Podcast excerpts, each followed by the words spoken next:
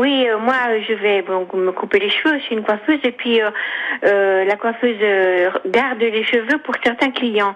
Et ces cheveux-là, donc, servent d'engrais pour le jardin. Et qu'en pensez-vous? Oui, tout à fait. hein, euh, euh, que ce soit les cheveux, que ce soit euh, les plumes de, de bestioles, que ce soit tout ça, ça contient des protéines et du- des protéines soufrées en plus. Donc le Ouais. soufre, on sait que dans le sol, ça, ça a des, des effets plutôt pas inintéressants.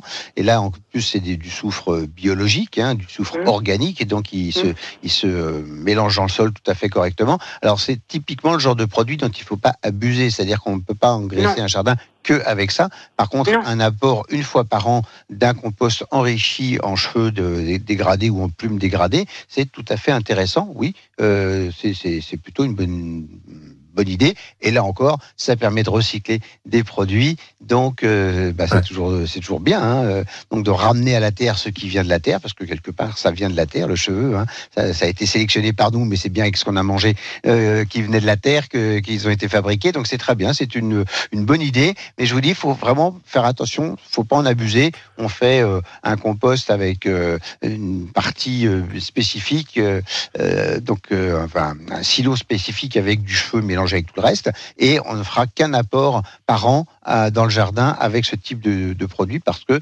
effectivement, il y a beaucoup de soufre dedans, entre autres, et qu'il faut pas en abuser.